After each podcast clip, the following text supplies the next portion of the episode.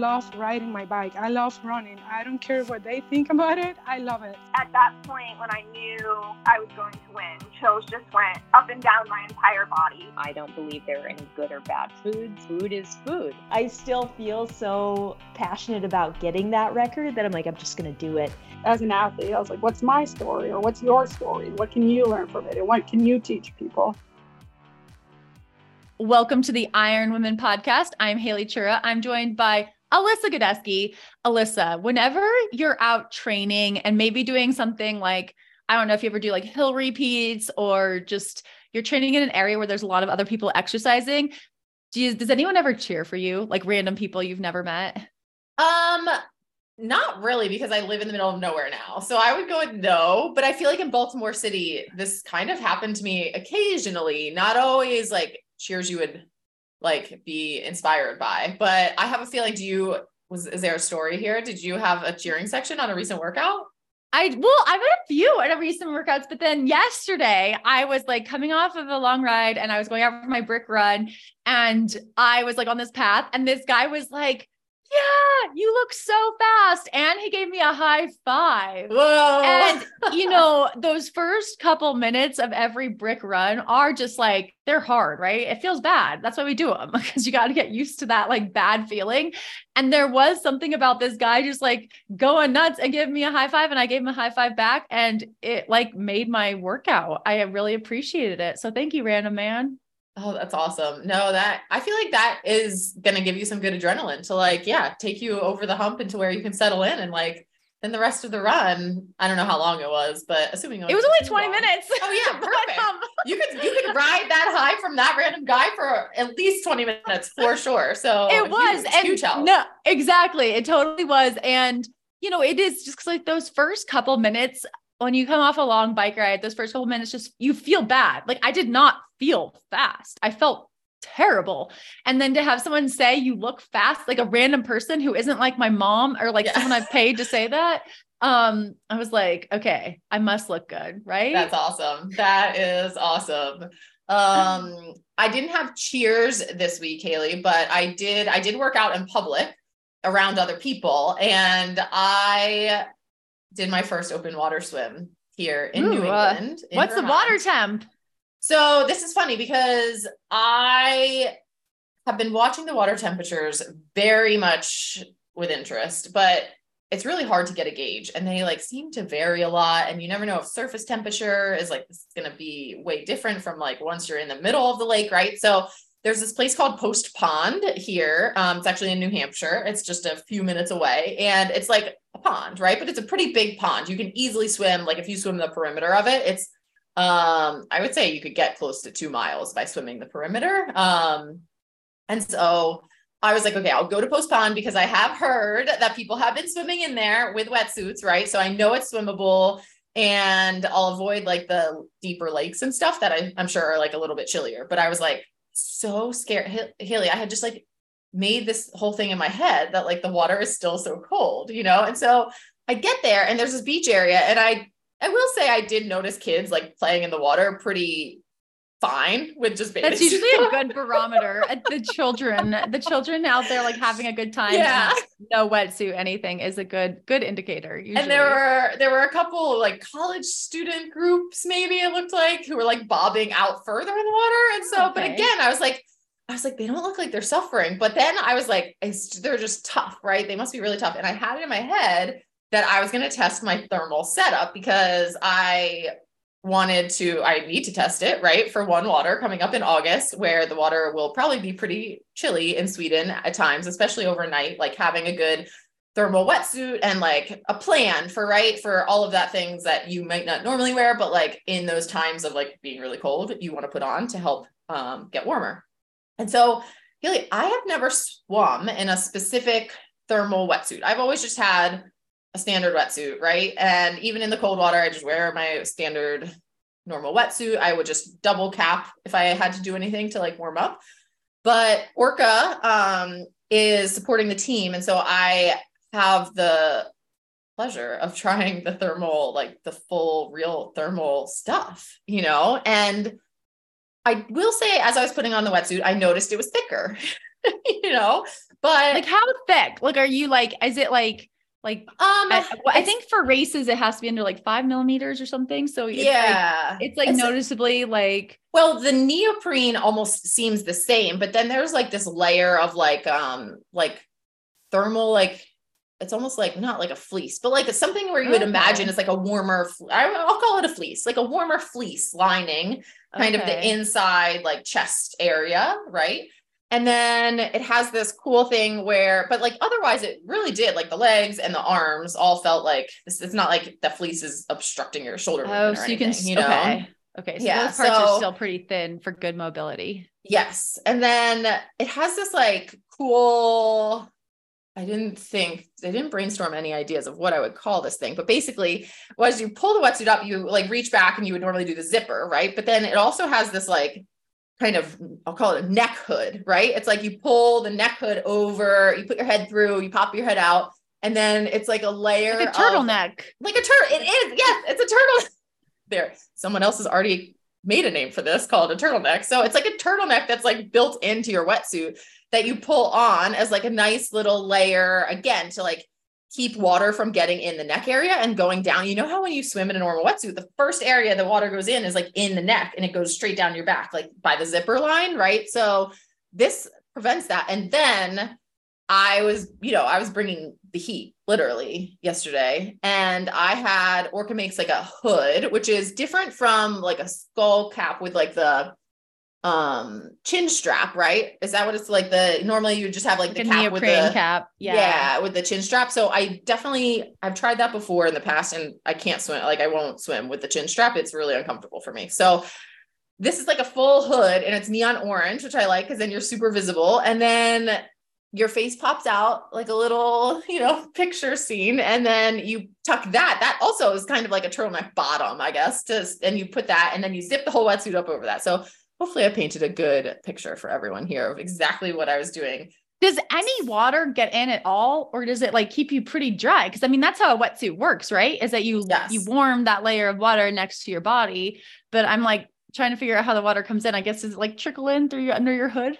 It did not, I did not get any water in Wow. I only felt wet on my my face and my hands and my feet for the first 800 meters when I swam straight out. It was it was like one of the more bizarre feelings I've ever had because I'm like I know I'm in water. I should be feeling wet and I'm not getting wet. Like there's no water entering this wetsuit. And it was a good fitting wetsuit, but it wasn't like I felt like it was really, really it didn't have to be super super tight or anything like that. Like the it just did what it's made to do, which was pretty awesome.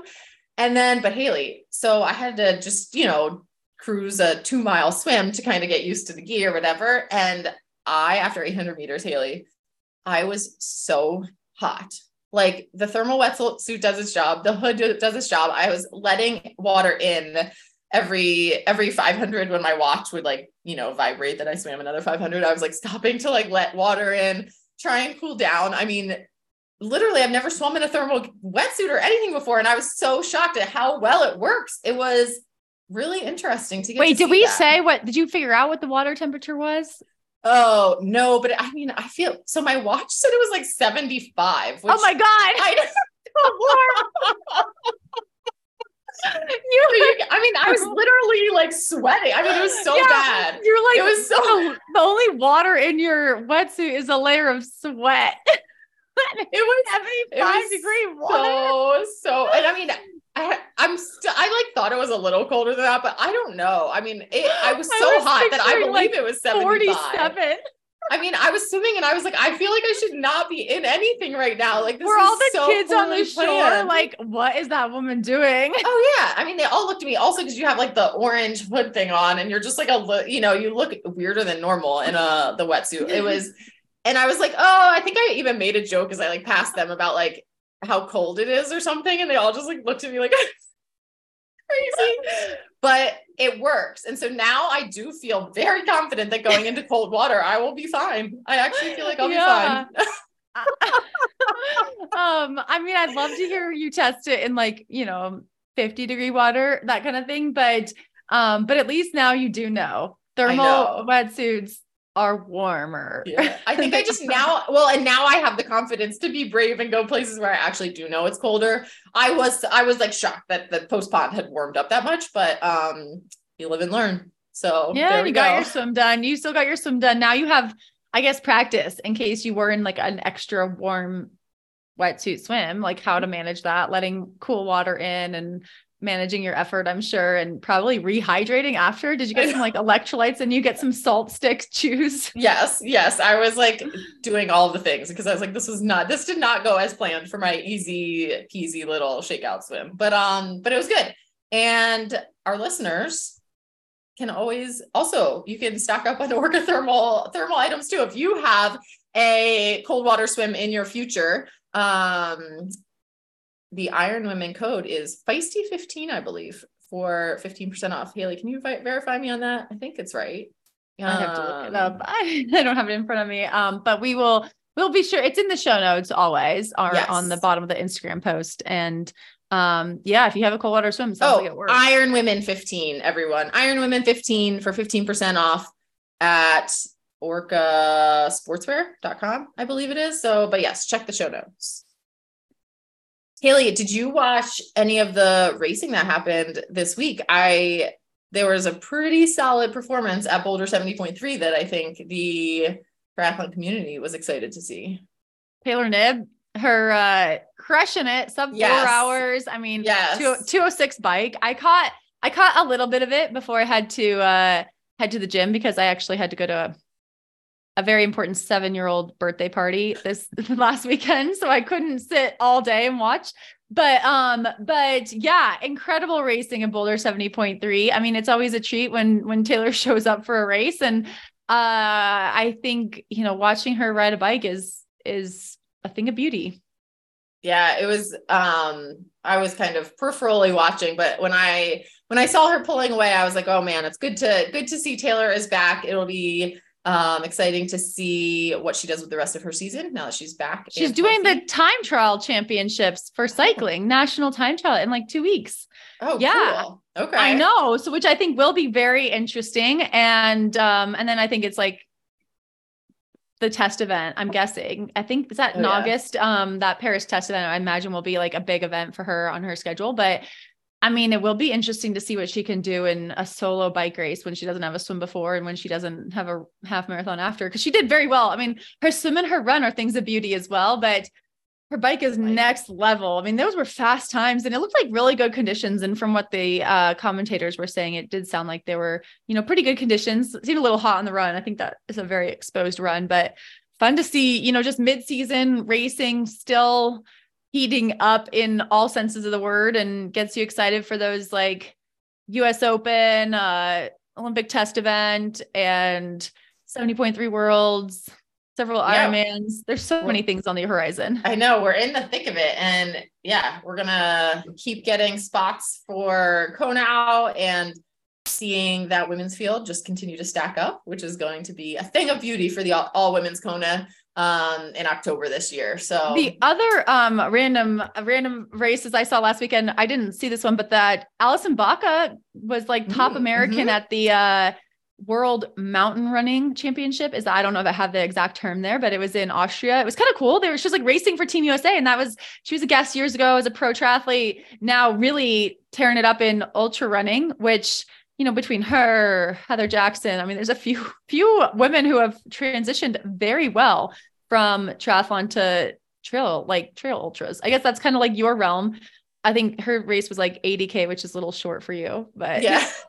and way faster um, than how I prefer to run 80 kilometers. But she did, she crushed it. And that race, like they actually had really fun coverage. I think what they did was very impressive. I mean, you hear all the time that you can't do live coverage of ultra distance events. And I don't know, I should have looked to see who was doing the coverage, but whoever was doing it with the YouTube feeds that you could just watch was doing a great job. I mean, they had races, everything from a vertical K, which is basically running like 5K up a mountain straight up. That looks so hard. Yeah. I have signed up for one vertical K, like here in Big Sky, but I, it was like a year I qualified for Kona, so I couldn't oh, go shoot. do it. Okay. But I mean, it terrifies really me. Really hard. Like, it was like it's only like a it's like a 5k distance so like three miles and i put my estimated time as like an hour and i actually think i like that was too fast.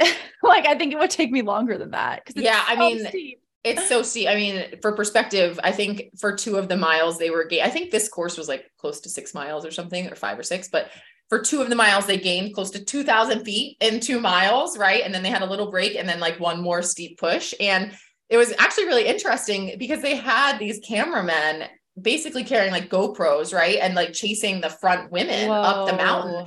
And all you could hear in the live broadcast was heavy breathing from the poor cameraman trying to keep up. And like the commentators were just making jokes about like all of the breathing we could hear, which I mean, first of all, keep doing it, right? As fans of the sport, like we don't care. We will listen to anything, right? And all the like cameraman breathing we need to to get to watch this race unfold because it was super exciting um in the front as you're seeing like what's happening who's blowing up and where people are going and getting the cameras there and like was really really cool to see. So um that is so they cool. yeah they got that but then they also got good coverage throughout the 80k and things like that. So it was a really fun week to kind of get to watch all of those races and it is it is cool to see Allison crushing it. So congratulations Allison. Yeah I think she was like sixth overall. I mean it was uh I mean she's doing so so well and fun to watch. And then the other random one was uh, Comrades. Sika Henry ran mm-hmm. Comrades mm-hmm. Ultra in South Africa, which is like, I think the, is it the world's biggest ultra? It's like 20,000 people Something for 56 like, I mean, miles. It's, it's, around 56 huge. miles too, yeah. right? Yeah. So it's like, uh, you know, a long distance on road though. On pavement. But, and yes. Carla, Carla Molinaro, who we've had on the show too, she finished third um there which i was like again i love looking through like results of races and being like hey i kind of know her. Yeah yeah. No i think and that one i they switch the direction each year if it's an up year or down year and i didn't catch which year it is it but... was down. Okay. it was down okay. and i i did read sika's recap. Um i have an open invite. I don't know if she'll hear this but for her to come on the show and talk about it because i just find it fascinating and you know it isn't one that a lot of us triathletes overlap with all the time, especially like mid pro triathlon career. And uh, I mean, I know that she, in her recap that she posted on Instagram, talked a lot about her quads like screaming because I think it's like here. yeah extreme downhill, like okay. a lot, and then on pavement. So it's just oh, like reading some of it, I could like feel my quads hurting. Yeah, like, yeah. Well, oh my god. Well, just thinking of it, I don't know. I mean, that'd be a good question for her. Be like, how do you even train for something like that? Like, um, you just i mean because people you know train for boston but i think like boston pales in comparison i think to comrades but but still very very cool. I read an article about comrades i think when i was in high school and it's just like one of those races that has really fascinated me but you know i'm like it's good to have those kind of things in the in the future bucket maybe. I don't know. After sika's recap i'm like or i could just run local races. Maybe Keep I need to, it. Maybe I need to check Instagram. that that VK off my list. Because yeah. the big thing about the VK was that you get to take the tram down, and I was like, oh, oh, that's like more my speed. You don't have to actually do the technical downhill. Haley, there was one more random race actually. I forgot about that did happen this weekend. So my dog Max oh. had his first official fast cat race. He is now registered and he was able to do an official race with like legit laser timing and everything for a hundred yard dash on AstroTurf. Oh, yeah. Guess what Max's time fast. So he had two, two runs. Is he real focused? Like, is he focused? Oh, I feel so like that's they like do, they have like a they have the lure out and the, okay. he's chasing the lure. Yeah, and he's very he loves he loves that. Yeah. Um, I'm gonna guess like nine seconds, like Usain Bolt. 7.9. Dang, he's faster than Usain Bolt. Yeah. so um yeah he really he like loves doing these little runs and we had done two kind of fun run events through a local dog club and then i saw that this one was coming and it was an officially timed one and matt and i were like we bet max can easily get into the top 20 fastest dogs in america like he's so fast right he's like and then we went and so he has to drop like uh, probably like a second to get into oh, the top 20 but um I didn't realize American dogs are fast. Well, so he's like the all American dog breed, right? As um, a mix, and all American dogs are really fast because I think they sometimes get like the best of certain breeds and end up with like really good running capacities. So, um, but he he did really well. It's really fun. If anyone um, has ever seen a fast cat, you can YouTube it and kind of see what he did. But he was very proud. He got two participation ribbons too. Nice. Congratulations to Max. And um, I'm glad you're a proud dog mom. Uh, and if anyone else, I did we already say this? If anyone has wait, oh, we haven't gotten to the mailbag part. No. I was gonna say if anyone else has questions, but um, wait, we have a mailbag. we do have a mailbag. So our mailbag this week is from Kinley. And this is a great question. It is all about cleaning. So, how do we keep up with cleaning our bikes? What do we use? How do we keep up with the laundry? Do we use anything special or do we do anything special for athletic wear in the laundry? Um, great questions because, as Kinley says, the fourth leg of triathlon is eating and recovery, but the fifth is all the maintenance and cleaning that is required. And that is very well said because it is a lot. So, Haley, let's start with the bike. What is your bike cleaning routine? Yeah, I mean, this one is hard for me. I do think I, uh, during certain times of the year, I can get to a hose, and that is like probably the easiest way. If you can just like hose off your bike, clean that grime off. Um, if you can do it consistently, then it's not as much work. And but then there are times of the year where it's like too cold to kind of get the hose out. And I'm lucky that I have a hose. You know, I'm I recognize that I've lived in an apartment for a long time and sometimes just getting to a hose is like really hard. Um, and so in that case, I've used like just a spray bottle of simple green or like water and simple green mixture and paper towels and just kind of wiped it down as best I could. And and that does usually work. And it's it is easiest if you can like put it on a bike stand and maybe take the wheels off and get in there but that might not be like an every time kind of thing. Um you know every time you ride and and it also depends. It depends if it's a rainy ride you're probably going to need to wash your bike more frequently um and leave the chain and just make sure everything's working that way. If you are you know if it's sunny and 70 all the time and no road grime then you're probably going to get away with less bike maintenance. How about you alyssa?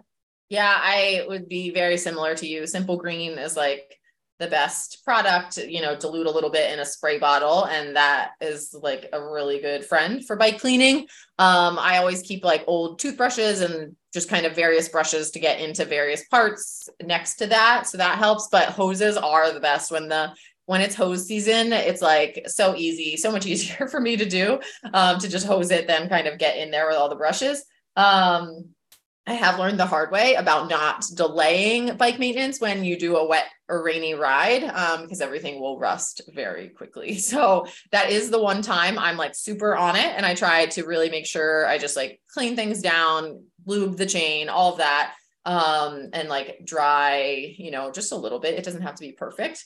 But um, you know, otherwise, you know, like you said, kind of depending on the conditions of where I'm riding. I but I will say you only usually make the mistake once to not do any bike maintenance for a while because it's not good for your drivetrain, it's not good for your chain, it's not like all of the cassette and like things that are in that area. It's really not great to neglect it. And when you take it to your bike shop, because you're like, things are not sounding good, my gears aren't shifting cleanly, they're going to be like, oh, well, you need an all new everything. And it's like hundreds of dollars, right? But if you do keep up the cleaning and the maintenance, not only is it like faster because your bike is clean and it's not getting um, you're not losing watts in the like gunk that's stuck in there, but um, you'll save yourself a lot of money on maintenance costs in the future. So um, that's really good to keep in mind.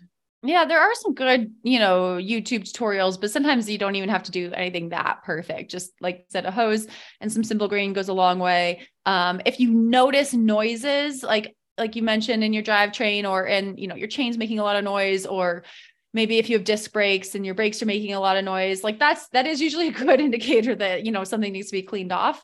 And um and so then you can give that area some special attention.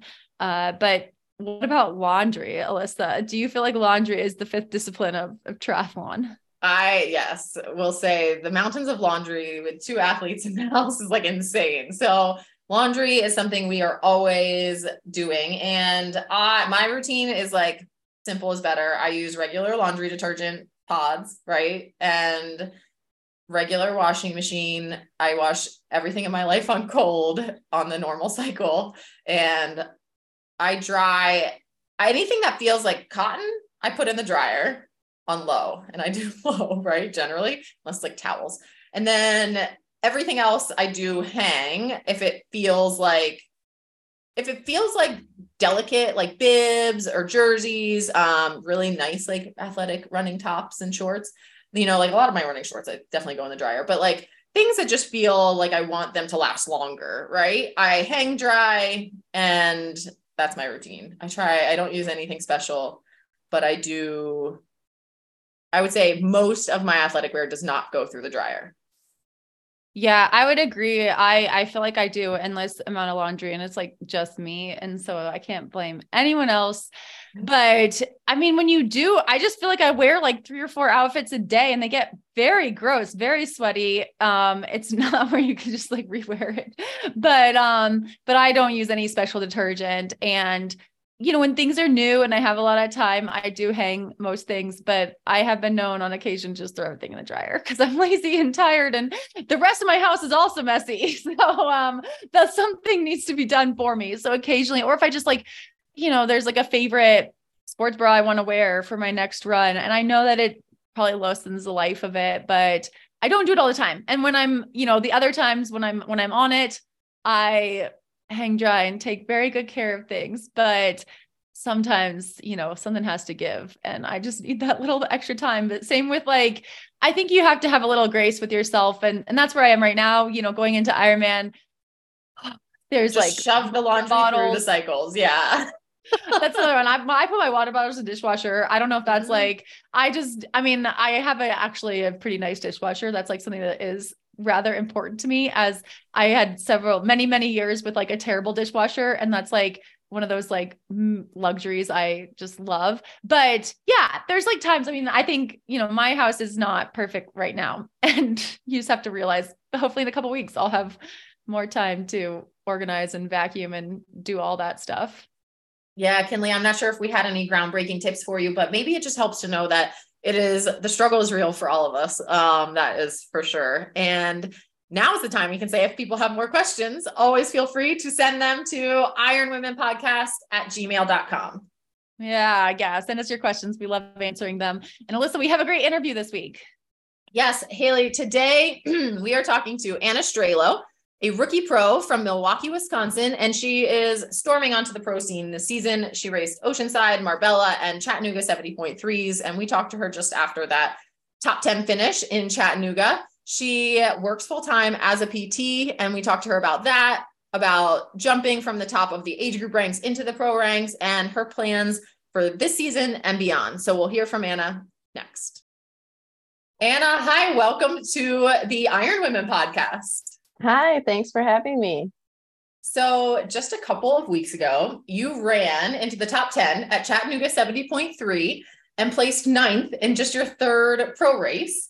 So, at that race, you know, we got a little bit of coverage. Um, Ironman did a great job of kind of tracking the the front runner Paula Findlay, who seemed to kind of bike away for the win. And they were talking about the rest of the spots being a little bit more closely contended, and we could see that in the results, but we didn't get to see a lot of that um, on on the video and stuff. But you know, looking at it on paper, you steadily moved up from the swim and the bike, capped it off with a 127 run to get ninth place. So that's kind of you know what we can see on paper. But we'd love to hear from your perspective how that day went. Yeah. Um, so the swim uh, was obviously not wetsuit legal for us, as it is pretty warm there. Um, I was really excited for the swim. I have not done Chattanooga since 2019. And um, I was excited because for some reason I thought, um, you know, river swim, like I maybe I can stick with the front pack because I'm just going to be pushed a little bit with the current. No, swim is not my strength. And I definitely couldn't stay with the front pack. Um, but I came out of the water 16th and I had my family there. So like my husband was giving me some cues, my sister was there. And um, then on the bike, I was with one other woman and um, then was kind of like by myself for a while until um, Danielle Lewis flew past me. And um, that's when it got exciting for me because that was my first opportunity to actually ride with somebody in a race. Um, I'm used to being kind of by myself. And so I hung on with her. which was really cool for me because the moto was by her for the entire course. And so they would be like filming her and then turn back towards me. And I was like, oh, this is so amazing. And um, I hung with her really until like mile 50 um, and then got dropped, which was super sad because um, we were a minute from the pack of six in front. So my husband was there to tell me, like, just hang on, you got one minute to the front pack. And um, so that would have been really cool because I think that would have changed things for me. But anyway, so then I finished the bike on my own.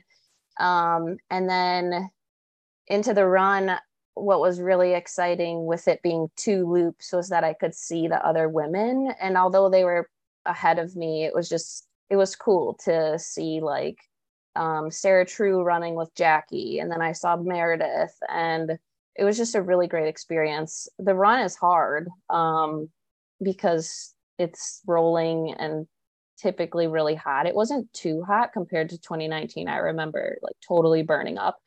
Um, but yeah, so I was pretty much on my own holding 10th until the last mile. And then I ran into ninth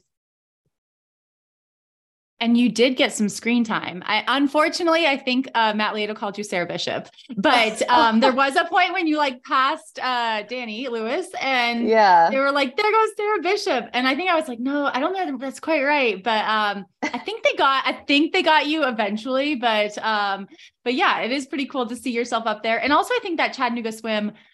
I, I feel like they've changed, you know, because now it's 1.4 miles. It's longer. It is. And then like it before you went up hip river a little bit and came down and, right. you never know. You never know if it's going to be like how fast that current is going to be going right? And so you're just like we'll see. But i think it felt like it was about like a true 70.3 swim this year. Like totally yeah totally felt that way. I mean we were as we were treading water before the start, like you could feel the current a little bit because like all of us were looking at the buoy, like, oh my gosh, we're we're moving forward, we're moving forward. So I was like treading, like, ooh, this is good. Like I'm gonna be in the path.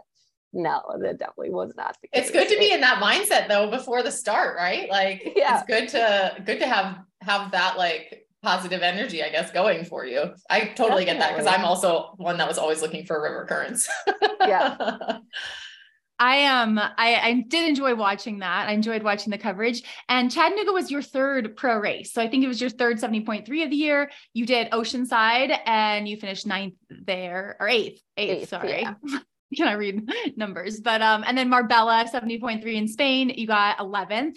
And so um, can you talk about about those three races and what you've learned throughout the three? Because I think Chattanooga was your fastest. I know they're different courses, but still it does seem to seems like you're learning things yeah i mean each race has been so different. I think like big picture has just been trying to get information. Like where am i? Where do i need to improve? And just really embracing being able to race uh, uh you know with world champions and olympians and just getting on the start line i feel like that's such a privilege. But um in terms of oceanside like i went in with no expectations because i just didn't know where i would be and it was amazing. It was so fun that um, that swim I was able to stay with the second pack, which was really great for me. That was probably one of my best swims. And then again on the bike, I was pretty much by myself. Um, Dani Lewis passed me that that time again, and I did not hang on. um, but Oceanside, yeah, was amazing. Such a fr- fun crowd. I would totally do that race again. Um, again, I think big takeaway was just going into that race, having no expectations and just getting information. And then with um, Marbella, it was um, just a like the experience of traveling abroad and um, learning like how to adjust to not only the culture but um, the time change. So in 2019, I went to Nice for Worlds and big mistake I made there was it was a Saturday race and I got there on Wednesday and we left Monday. So um, I embraced taking more time off for Marbella and getting there earlier. So we were there Tuesday to Tuesday and um, that was so much better. Just being able to adjust to the time, see the course, do a bunch of course recon, um, and just like feeling more adapted while I was there. And then, yeah, and then in terms of Chattanooga, it was kind of like, how quickly can I recover in the two weeks? I also work full time. So getting back, adjusting to the time, going to work, and then basically like just closing my suitcase again and going to Chattanooga. So yeah, it's, it's been a lot of fun. It's the age old question of like, do I even unpack these things? Right. Like, what do I, yeah. what do I need to unpack? And, um, you know, it's interesting because Anna, you've been racing 70.3 since 2018. So you're mm-hmm. a rookie pro, but you're certainly not a rookie to the distance. So what have you found this year is like different for you racing at the pointy end of the field versus in the age group ranks? Uh, I have found so much joy in just racing with other women, like starting with the group.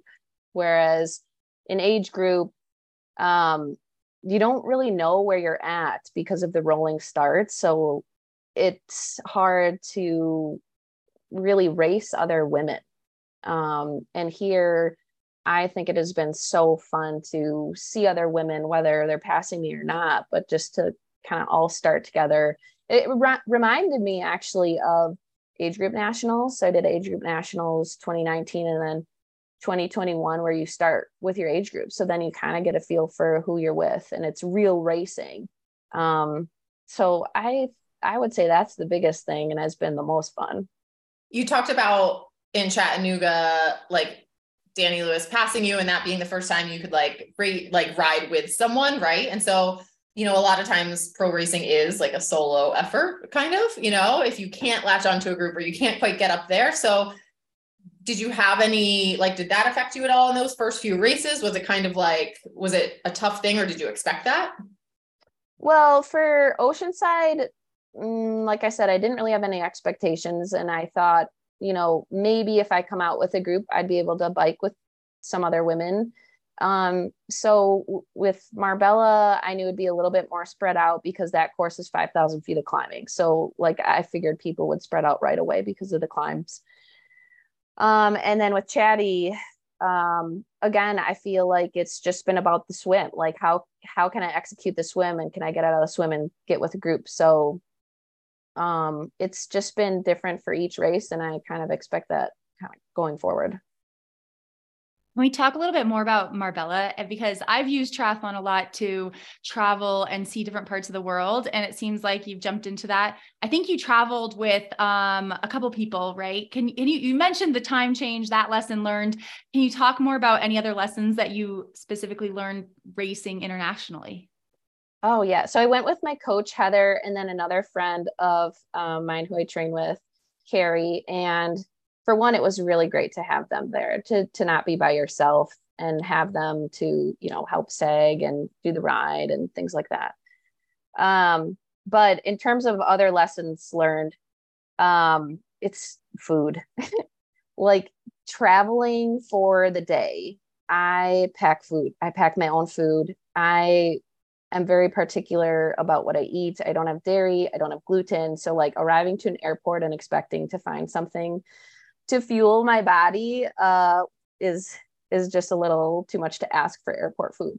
So that's definitely one thing. Like I packed my carry-on, just like salad with chicken and veggies. I have all my picky bars. I have my nutrition for um, what I need leading up to the race, like what I want to have before my rides or swim or whatever for race recon. And then I bring the food that I would want um, for like my pre-race breakfast because I just don't expect another country to have what I need. And my biggest fear is feeling sick because I don't have the appropriate fuel.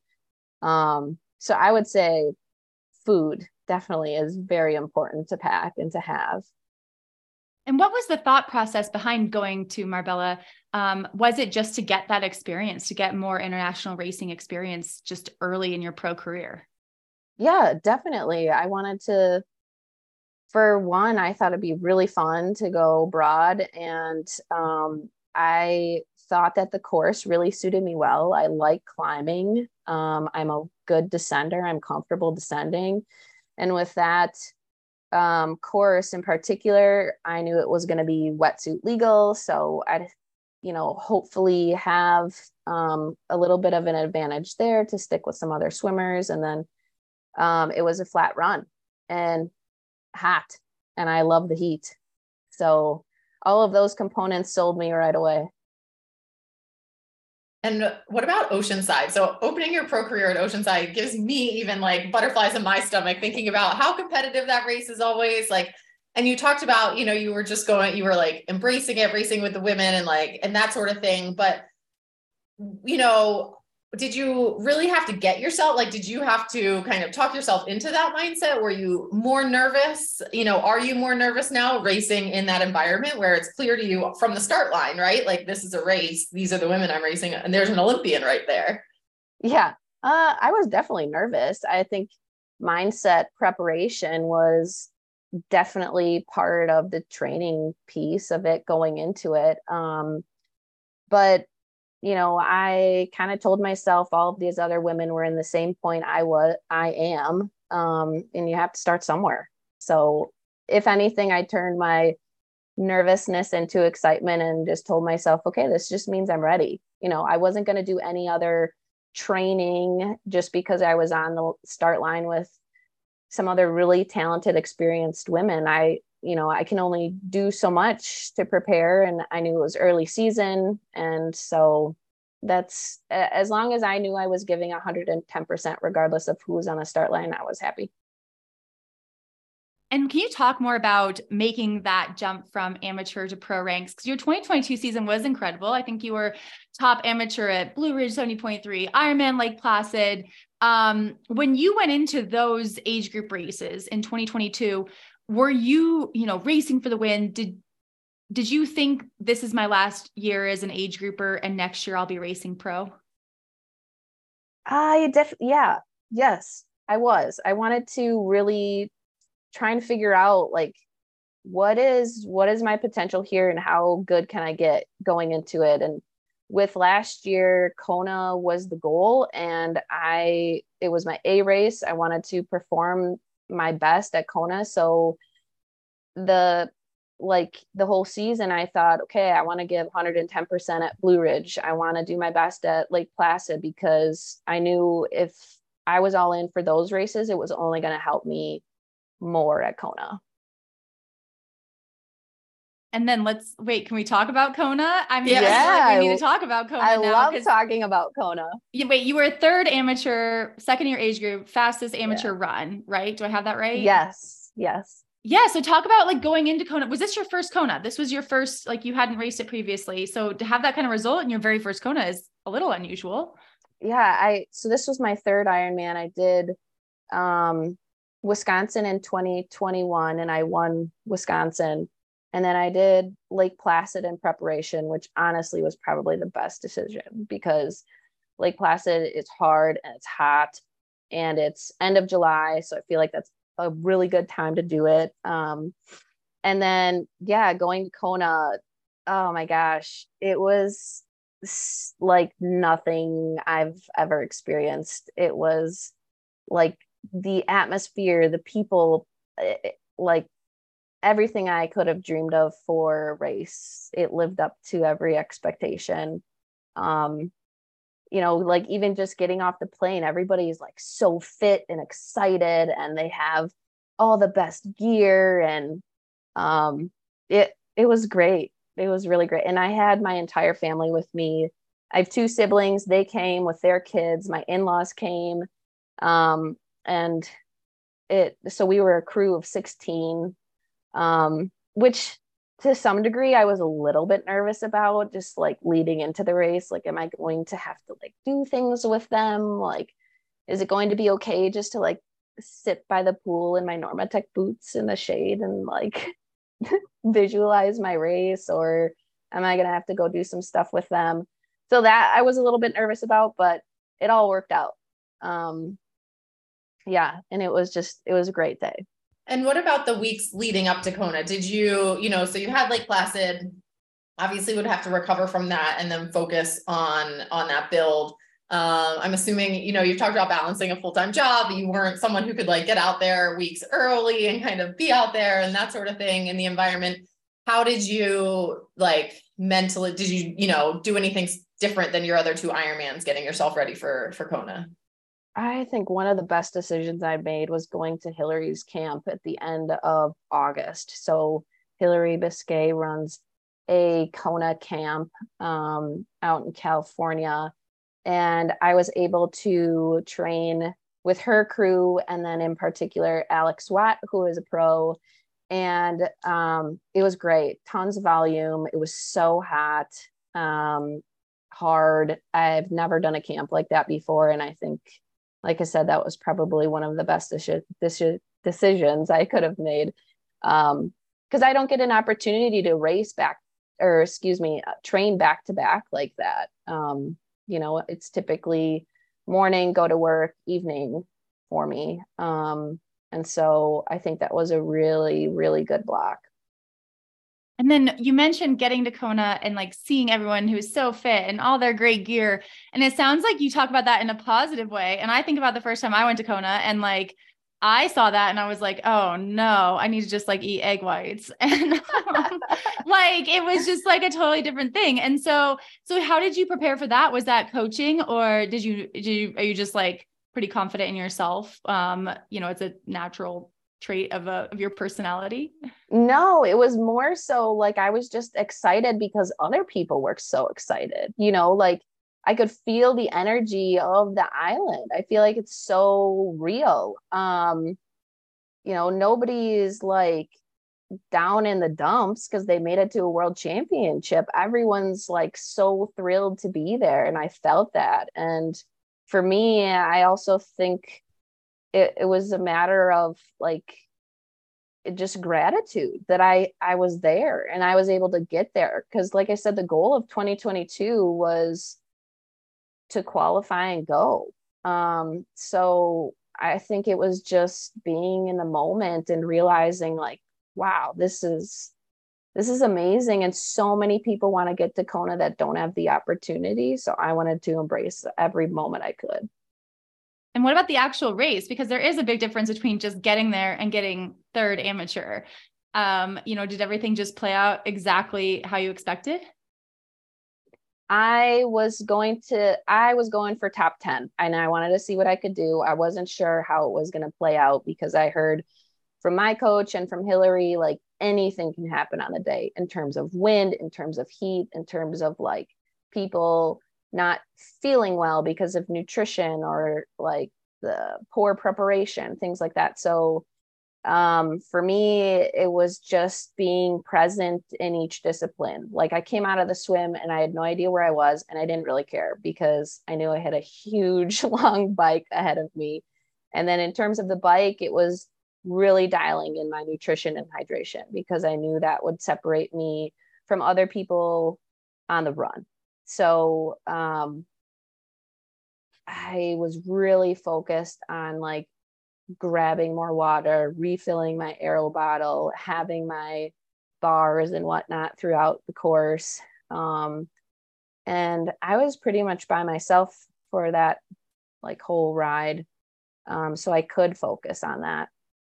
And then when it came to the run, I think I came off the bike like 16th in my age group. Um, again, I had my husband there to give me some cues. And I just kind of thought, okay, like one mile at a time. And each water stop, I was like, okay, what do I need? How do I feel? Do I need ice? Do I need water? Do I need another gel? How is my salt? Um, and I just tapped away at each mile. And I would say after I got um, past like mile, you know, it's like that 16 to 18 mark, that's just brutal. It was just kind of like okay one foot in front of the other keep leaning forward just get to the finish because that was brutal on the queen k just like hot hot hot.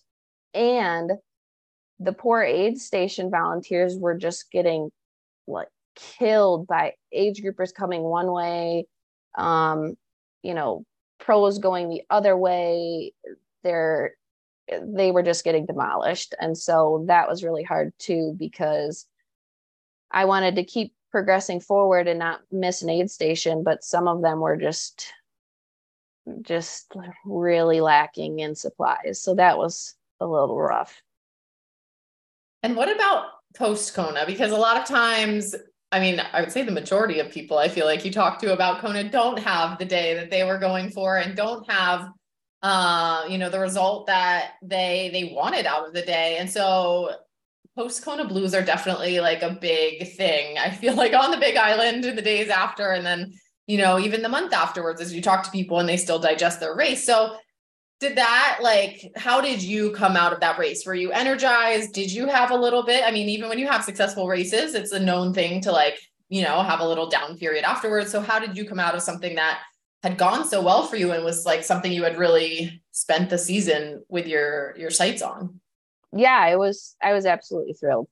I didn't expect to execute my race how i wanted it to go in those conditions around you know the best in the world um and so i was excited i ex- i celebrated and actually we my husband and i got married in 2020 and uh, we went right into our honeymoon we went to maui nice. after so we just kept celebrating it was great that is uh that is nice timing, I guess. If you can if you can put it off a couple years, um, the honeymoon, but uh made it made it count for sure. Um, like your progression you mentioned you've only done three ironmans and and i say only i mean three ironmans is a lot actually so um but i mean you're still fairly new to the sport but you've gotten faster with each one and that is you know a little unusual and i'm sure it course course conditions and everything like that can play a, a part but still you have like progressed each one. Um do you have anything you attribute that success to? Is it is it coaching or is it just uh you know you you just feel like you get stronger each race? Um, Heather and I have been together for six years. I feel like she knows me really well and she's able to push me. And I think um, that is a big component of the success. I think another piece of it is um, consistency. Like, I, it really bothers me if I miss something um, or if I'm not able to execute each session because um, my time is precious. And so each session, I really try and just do my best. And I feel like being consistent and staying on top of things, doing all the little things um, in terms of like nutrition or like post run or ride, like MOBs. I'm a I'm a therapist, so I feel like that helps as well. Um, just to know what to do for recovery. Um, I feel like those are probably two things that have really helped. And then just getting experience, racing different courses and being in the mix with other women has helped uh, as well. I I mean, I've been racing for like five years, so I feel like um, just the more experience I get, that's helped in the success.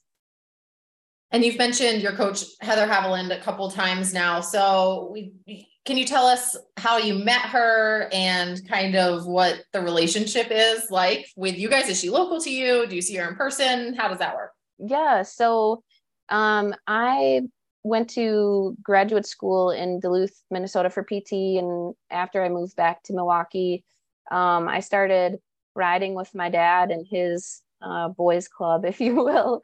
Um, and she actually coached uh, my dad and some of his buddies in cycling.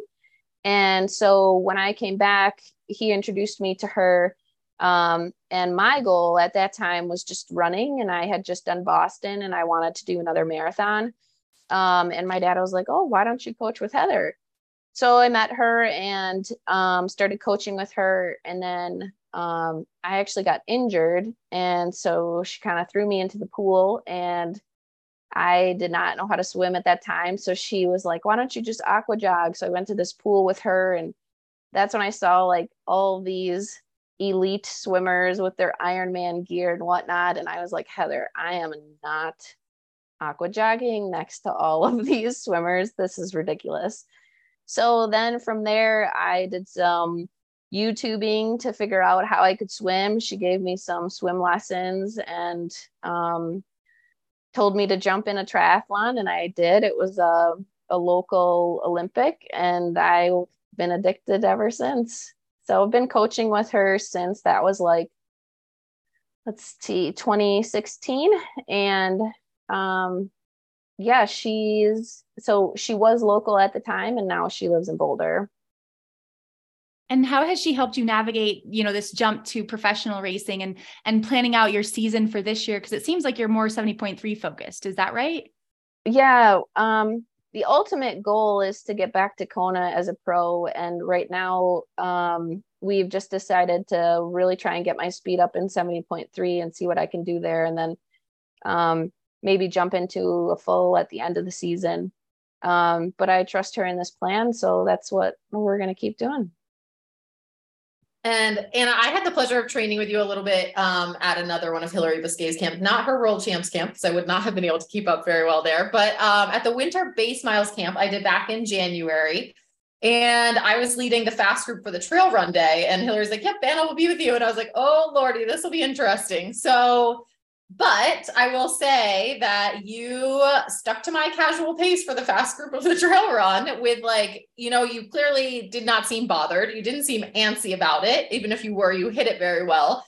And I think, you know, I've trained with a lot of different people of, of your caliber and faster when, you know, the session hasn't called for something like that. And a lot of times, like the nervousness about slowing down or like keeping things kind of casual is like very palpable. But you had none of that. You seem very relaxed, even talking like talking to there, here, all the things. So is that like a strength of yours, do you think? Is it a skill you've worked on to develop to like trust in training in that sense? And you know, how how do you approach like being able to go to a camp and uh, work out with people who aren't going to be pushing you to the fastest like edge every single second well i think it depends on where you're at in your season right so like january is early and the focus of that camp was base miles and so there was no need for me to go fast at all and i've learned from heather and i think just um,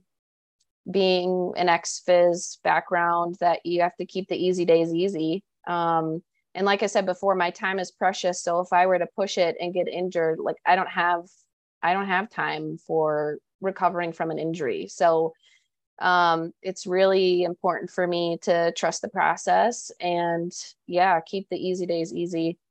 I think a, another good example too is like from a provider patient.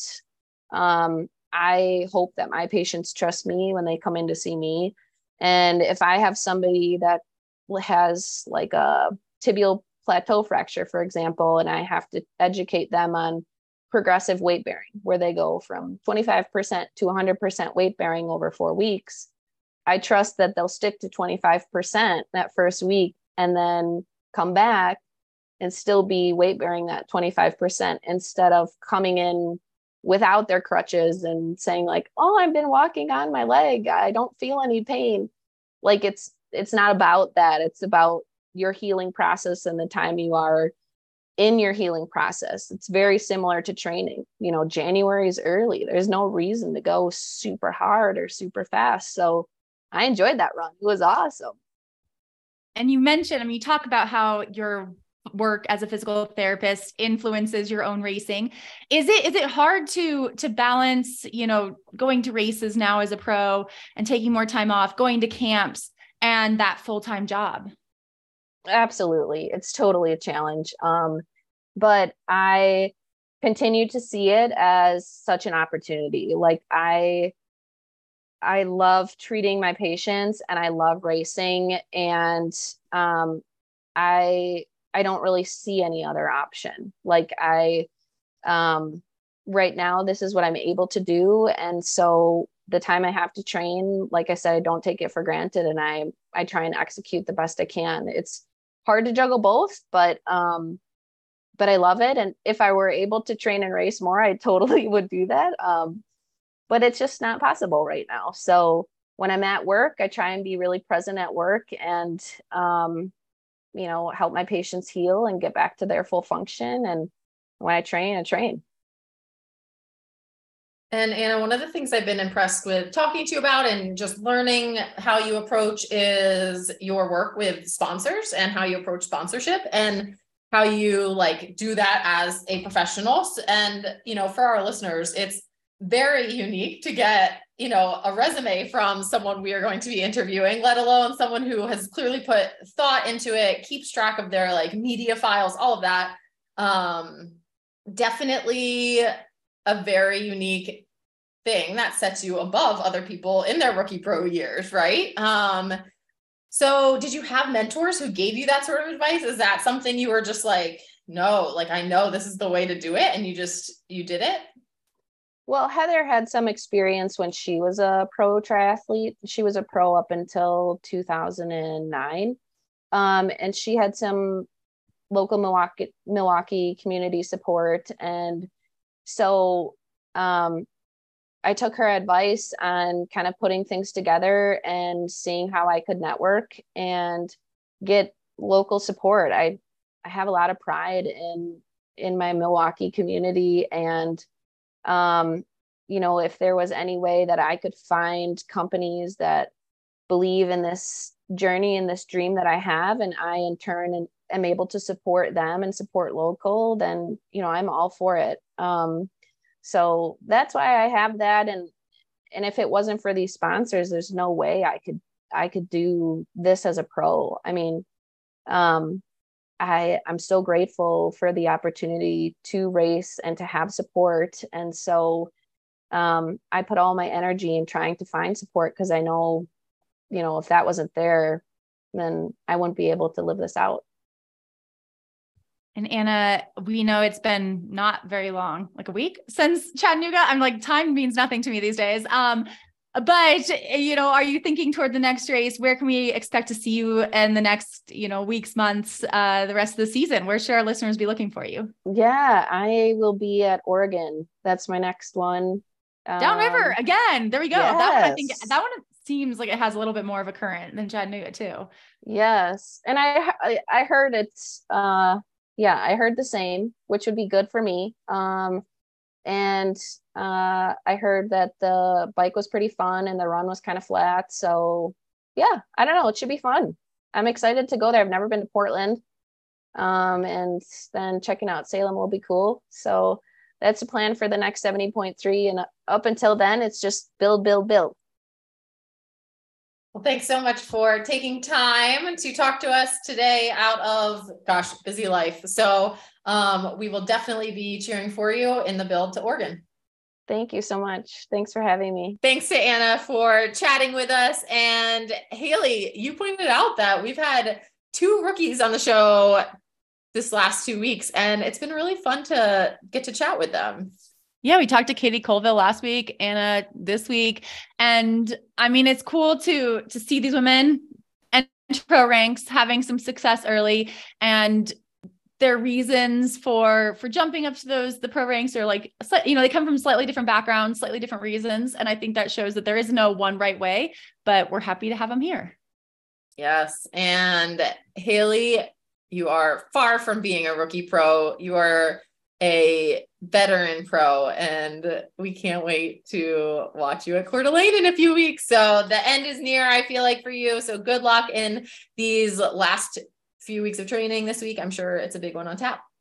Yeah, thanks. I'm I'm getting uh, excited, and you know it's it's fun to be a rookie at times, but I think being a veteran, I enjoy I enjoy my veteran status. So I'll write it out these last couple weeks. But I'll talk to you later, Alyssa. Bye, Haley. You've been listening to the Iron Women podcast hosted by Haley Chura and Alyssa Godesky. Iron Women is a production of Feisty Media and is edited by Lydia Russell and produced by Ella Natishin. Head to livefeisty.com to find more podcasts, stories, and fresh perspectives. Thanks for listening.